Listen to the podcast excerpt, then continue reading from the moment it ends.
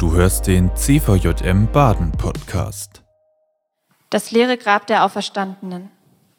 An dem ersten Wochentag aber kommt Maria Magdalena früh, als es noch finster war, zur Gruft und sah den Stein vor der Gruft weggenommen. Sie läuft nun und kommt zu Simon Petrus und zu dem anderen Jünger, den Jesus lieb hatte, und spricht zu ihnen. Sie haben den Herrn aus der Gruft genommen und wir wissen nicht, wo sie ihn hingelegt haben. Da ging Petrus hinaus und der andere Jünger lief voraus, schneller als Petrus, und sie gingen zu der Gruft. Die beiden aber liefen zusammen und der andere Jünger lief voraus, schneller als Petrus, und kam zuerst zu der Gruft. Und als er sich vorüberbeugte, sieht er die Leinentücher, die da liegen, doch er ging nicht hinein. Da kommt Simon Petrus, der ihm folgte, und ging hinein in die Gruft und sieht die Leinentücher da liegen und das Schweißtuch, das auf seinem Haupt war, nicht zwischen den Leinentüchern liegen, sondern für sich zusammengewickelt an einem besonderen Ort. Da ging nun auch der andere Jünger hinein, der zuerst zu der Gruft kam, und er sah und glaubte, denn sie verstanden die Schrift noch nicht, dass er aus den Toten auferstehen musste. Da gingen nun die Jünger wieder heim. Vielen Dank. Ja, komisch, dieser Text zu dieser Zeit. Ich möchte dich erstmal kurz mit reinnehmen, bevor ich dir erkläre, warum ich gerade diesen ausgewählt habe für die Predigt. Also eine Frau geht morgens zum Grab zusammen mit anderen Frauen und hat sich wahrscheinlich die letzten Tage schon innerlich darauf gefasst gemacht, was sie gleich zu sehen bekommt. Nämlich einen sehr lieben Menschen, den sie sozusagen die letzte Ehre erweisen will den sie zusammen mit ihren Freundinnen, mit den anderen Jüngerinnen diesen letzten Dienst erweisen will. Deshalb geht sie morgens, sobald die Geschäfte aufmachen, kauft Salböl und ist bereit, jetzt Jesus zu salben, das Begräbnis damit auch zu Ende zu bringen. Und sie ist sehr überrascht und der Schock ist groß, als sie ankommt und merkt sofort, irgendwas stimmt nicht, weil der Stein nicht so vom Grab ist, wie sie das Grab beim letzten Mal verlassen hat. Irgendwas ist komisch, irgendwas ist anders. Und ähm, ja, sie ist verwundert, aber sie ist nicht taten- oder handlungsunfähig, sondern sie läuft sofort zurück. Sie läuft sofort zu ähm, Petrus und Johannes, also nicht zu irgendwelchen Jüngern, sondern sozusagen zu den Bossjüngern und ähm, holt sich da Verstärkung und fordert die an, die sollen mitkommen und die sollen gucken, was geht hier eigentlich vor sich. Und so nach anfänglicher Skepsis von den beiden machen die sich auf den Weg und vielleicht auch nur, weil Maria so gequengelt hat, folgen sie ihrem Rufen und gucken selber nach, was ist los am Grab. Und da gibt es sogar einen kleinen Wettlauf, den entscheidet Johannes für sich. Das ist der Jünger, den Jesus lieb hatte. Und sie kommen dann da an und ähm, ja, Johannes bleibt vor dem Grab erstmal stehen. Vielleicht, weil es ihm nicht so ganz geheuer ist oder weil er nicht genau weiß, was hier los ist. Ja, und wirft nur so einen ehrfürchtigen Blick sozusagen rein. Und ähm, ja, obwohl er als erstes ankommt, ist er erstmal auch irgendwie total verwundert. Und ähm, ja, dann kommt Petrus und Petrus ist ja eher ein Mann der Taten als vielleicht ein Mann der Worte. Er geht sofort rein, er guckt sich um, er sieht, aha, die Tücher liegen nicht so wie gestapelt, hier liegt alles ordentlich an seinem Platz. Und ähm, ja, das ist eine Sache, die wir vielleicht einfach so überlesen könnten, aber ähm, wo uns der Text auf was aufmerksam machen will. Und hier steht, Johannes kam, er sah hinein und er glaubte. Ja, was glaubt er? Ähm, was hat er erkannt? Also einmal ist, glaube ich, wichtig, dass er sieht, hey, die Tücher, die sind alle aufgewickelt, ordentlich hingelegt. Das heißt, hier kann kein Diebstahl oder kein Raub oder so stattgefunden sein. Haben denn jemand, der kommt und äh, bei einer Nacht- und Nebelaktion jemand, also Jesus aus dem Grab stiehlt, der wird sich nicht die Mühe machen, ihn erst von den Tüchern zu befreien, das alles ordentlich hinzustapeln und so. Nee, er sieht es und er versteht, hier ist was Besonderes passiert. Jesus ist nicht gestohlen worden, nicht geraubt worden, nicht entführt worden, sondern er hat sich befreit.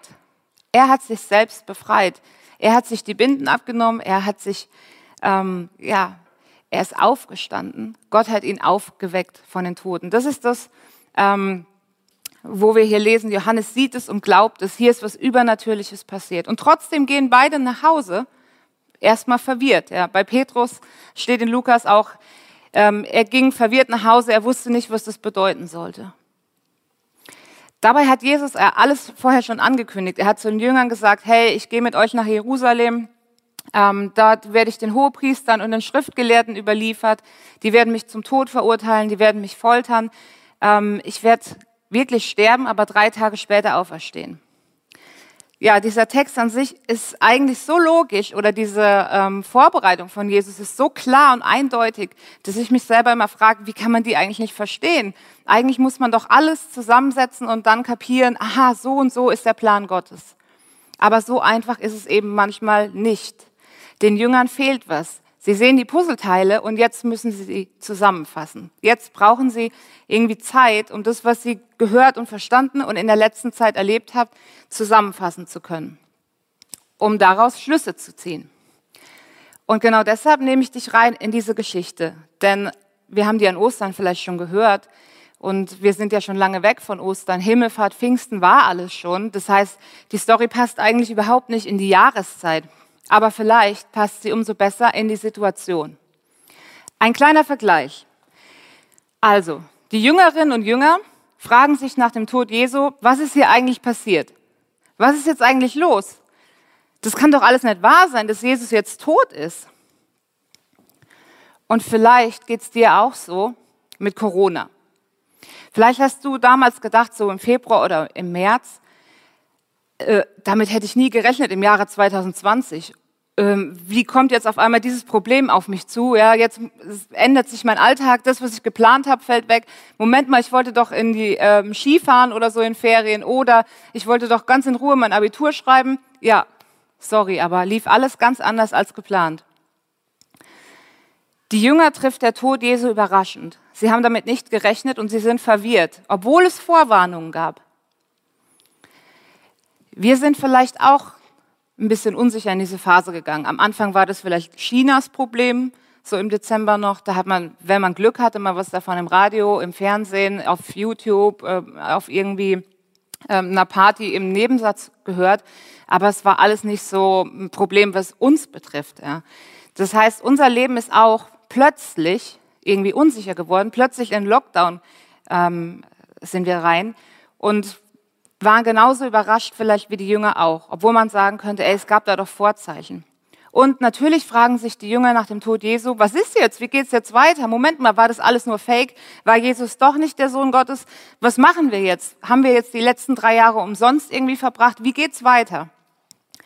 Und genauso kannst du dich selber jetzt auch fragen, wie geht's eigentlich jetzt weiter? Nach Corona? Gibt es eine zweite Welle? Ist es jetzt vorbei?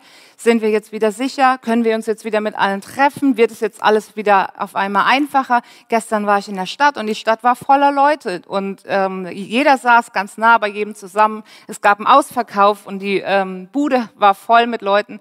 Also sind wir jetzt irgendwie schon wieder über den Berg und wo stehen wir da jetzt gerade? Also das sind so Parallelen, die mir irgendwie gekommen sind bei dem Text. Für die Jünger steht die Frage im Raum, wenn Jesus tot ist, was bleibt und wie geht es jetzt weiter? Und mit dieser Frage würde ich gerne auch mit uns ein Stück jetzt spazieren gehen. Wie geht es jetzt weiter? Und ich würde dich gerne zwischendrin auf dem Weg ein bisschen provozieren, dass du dir ein paar Fragen von mir gefallen lässt, die vielleicht ein bisschen tiefer gehen. Ja? Vielleicht auch nicht, dann ist es auch kein Problem. Aber ich lade dich ein, auch durchaus mal kritisch zu gucken auf die Phase, die hinter uns liegt und auf die, die jetzt quasi direkt auf uns zukommt.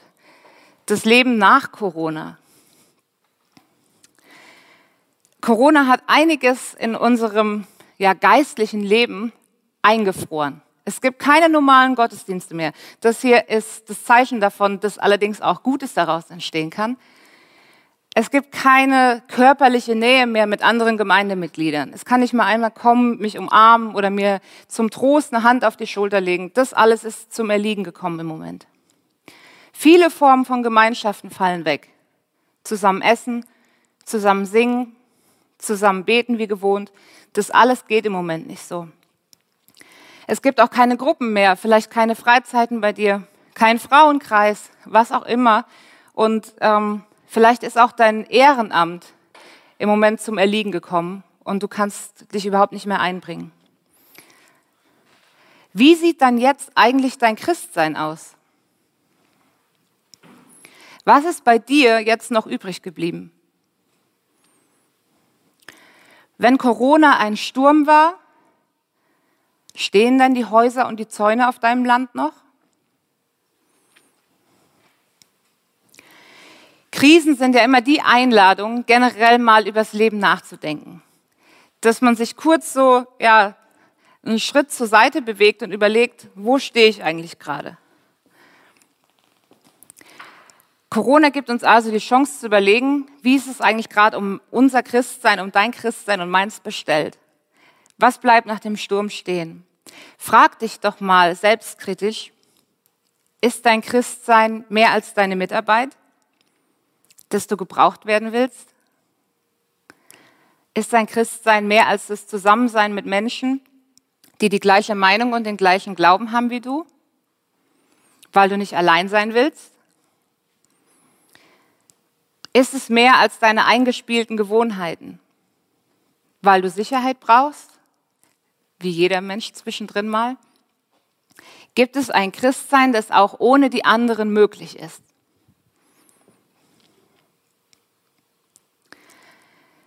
Paulus mutet seinen Lesern ja auch immer wieder eine ganze Menge zu und eine dieser Zumutungen steht in 1. Korinther 3, Vers 11. Da sagt er, Niemand kann ein anderes Fundament legen als das, das schon gelegt ist, nämlich Jesus Christus. Wer nun auf dieses Fundament baut, kann dazu Gold, Silber und Edelsteine, Holz, Heu und Stroh verwenden. Am Tag des Gerichts wird die Arbeit jedes Einzelnen im Feuer bewährt. Das Feuer wird zeigen, von welcher Qualität der Baustoff war. Das ist eine Stelle, die mir einfach immer mal wieder kam in letzter Zeit. Ähm, ja, Jesus ist die Grundlage von unserem Glauben, das ist das Fundament und darauf können wir sozusagen jetzt aufbauen. Da können wir Wände ziehen, Stockwerke draufsetzen, da können wir renovieren und unser Glaubenshaus einrichten. Und ähm, dazu können wir eben diese verschiedenen Baumaterialien nutzen. Paulus erwähnt ja hier einige, die er besonders empfiehlt und einige, von denen er abrät. Ähm, und was Paulus eigentlich im Grunde sagt, ist ja, in einem Sturm oder in einem Feuer, in so einem Tag des Gerichts sozusagen, da erkennen wir, was wirklich Wert hat, was wirklich echt ist, worauf wir wirklich bauen können und was unser Iststand ist. Wenn alle äußeren Formen jetzt gerade nicht mehr zur Verfügung stehen oder nur eingeschränkt, dann bin ich ganz bei mir selbst dann bin ich ganz bei meiner Beziehung zu Gott. Was habe ich in meinem Glaubenshaus bisher aufgebaut, mit dem ich jetzt diese Zeit überbrücken kann? Was lebt in mir? Das ist eine sehr herausfordernde und provokante Frage, die ich mir auch immer wieder selber stelle und mich frage, wo bin ich eigentlich? Wo stehe ich gerade? Ich weiß, ich brauche die anderen und ich brauche Formen und ich brauche auch Gewohnheiten. Aber außerhalb von dem, ist da auch was möglich? Wie geht's mir da? Kann ich mich wirklich auch mal in einen leeren Raum mit Gott setzen und da passiert irgendwie was? Die Frage hat mich manchmal schon sehr unter Druck gesetzt und mich oft irgendwie betrübt zurückgelassen, weil ich dachte, oh, ich schaff's nicht. Und gleichzeitig war sie auch immer ein Ansporn für mich zu sagen, hey, ähm, überleg dir doch, wie kannst du einen Millimeter Schritt nach vorne gehen in dieser Sache? weil ich glaube, viele große Schritte überfordern uns, aber viele kleine Schritte ermutigen uns und zeigen uns, es ist machbar, es ist möglich. Deshalb möchte ich nochmal betonen, wir brauchen Gemeinschaft, um im Glauben mit anderen zu wachsen. Jeder von uns hat auch eine individuelle Aufgabe von Gott, deine Berufung, das, was du besonders gut kannst oder was Gott einfach in dich reingelegt hat, wo du merkst, dafür habe ich eine Leidenschaft. Deshalb brauchst du auch dein Ehrenamt oder dein Hauptamt. Und wir alle brauchen auch feste Gewohnheiten, denen wir folgen, damit wir uns nicht jeden Tag neu entscheiden müssen, sondern einmal sagen können, das will ich und dann das versuchen zu trainieren. Es heißt also jetzt nicht, ich soll alles aussortieren und mich nur noch ganz alleine mit Gott in einen Raum setzen und sagen, gut, dann, oh, und wenn nichts passiert. Nein, und stehen diese ganzen Sachen zur Verfügung. Aber trotzdem lade ich dich ein, jetzt gerade, wo wir noch in vielen Sachen im Lockdown sind, zu überlegen, was gibt's vielleicht, was dein Glauben auf ein ganz neues Level heben kann, wo du dann merkst, hey wow, ähm, ich und Gott, da passiert was. Gott und ich, da ist irgendwie eine Verbindung. Wir brauchen gar nicht unbedingt Strom. Wir brauchen noch nicht mal unbedingt ein Instrument.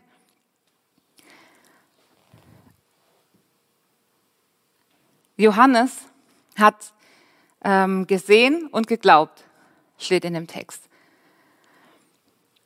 Und wir wissen aus seinem Leben, dass er sich regelmäßig mit den anderen Jüngern zum Beten getroffen hat. Ähm, wir wissen, dass er sich von Gott herausfordern lassen hat und dass er auch eine Aufgabe und ein Amt übernommen hat. Das sind lauter Sachen gewesen, die sein Glaubenshaus gebaut haben, die für ihn guter Baustoff waren. Ich habe mir überlegt, was vielleicht drei gute Anregungen sein könnten für dich, die ich dir als Abschluss noch mitgeben möchte, damit du eine Idee hast, ähm, ja, wie du vielleicht selber zu diesem Baustoff kommen kannst. Nummer eins, such dir eine Person in deiner Stadt, in deinem Dorf, wo auch immer du wohnst, wo du das Gefühl hast, hey, die hat eine gute Beziehung zu Gott, die hat eine gute Beziehung zu Jesus und lern von ihr. Stell ihr Fragen, beobachte sie, hinterfrag sie, ja. Sag ihr, bring mir das bei, ja. Mich haben so viele wunderbare Leute auf meinem Weg unterstützt, die mir wirklich erlaubt haben, Fragen zu stellen. Und das hat mich unglaublich nach vorne gebracht. Deshalb kann ich dir das nur empfehlen. Als zweites, ähm, such dir Bibelstellen raus, vielleicht aus dem Neuen Testament, die Jesus und Gott und den Heiligen Geist beschreiben.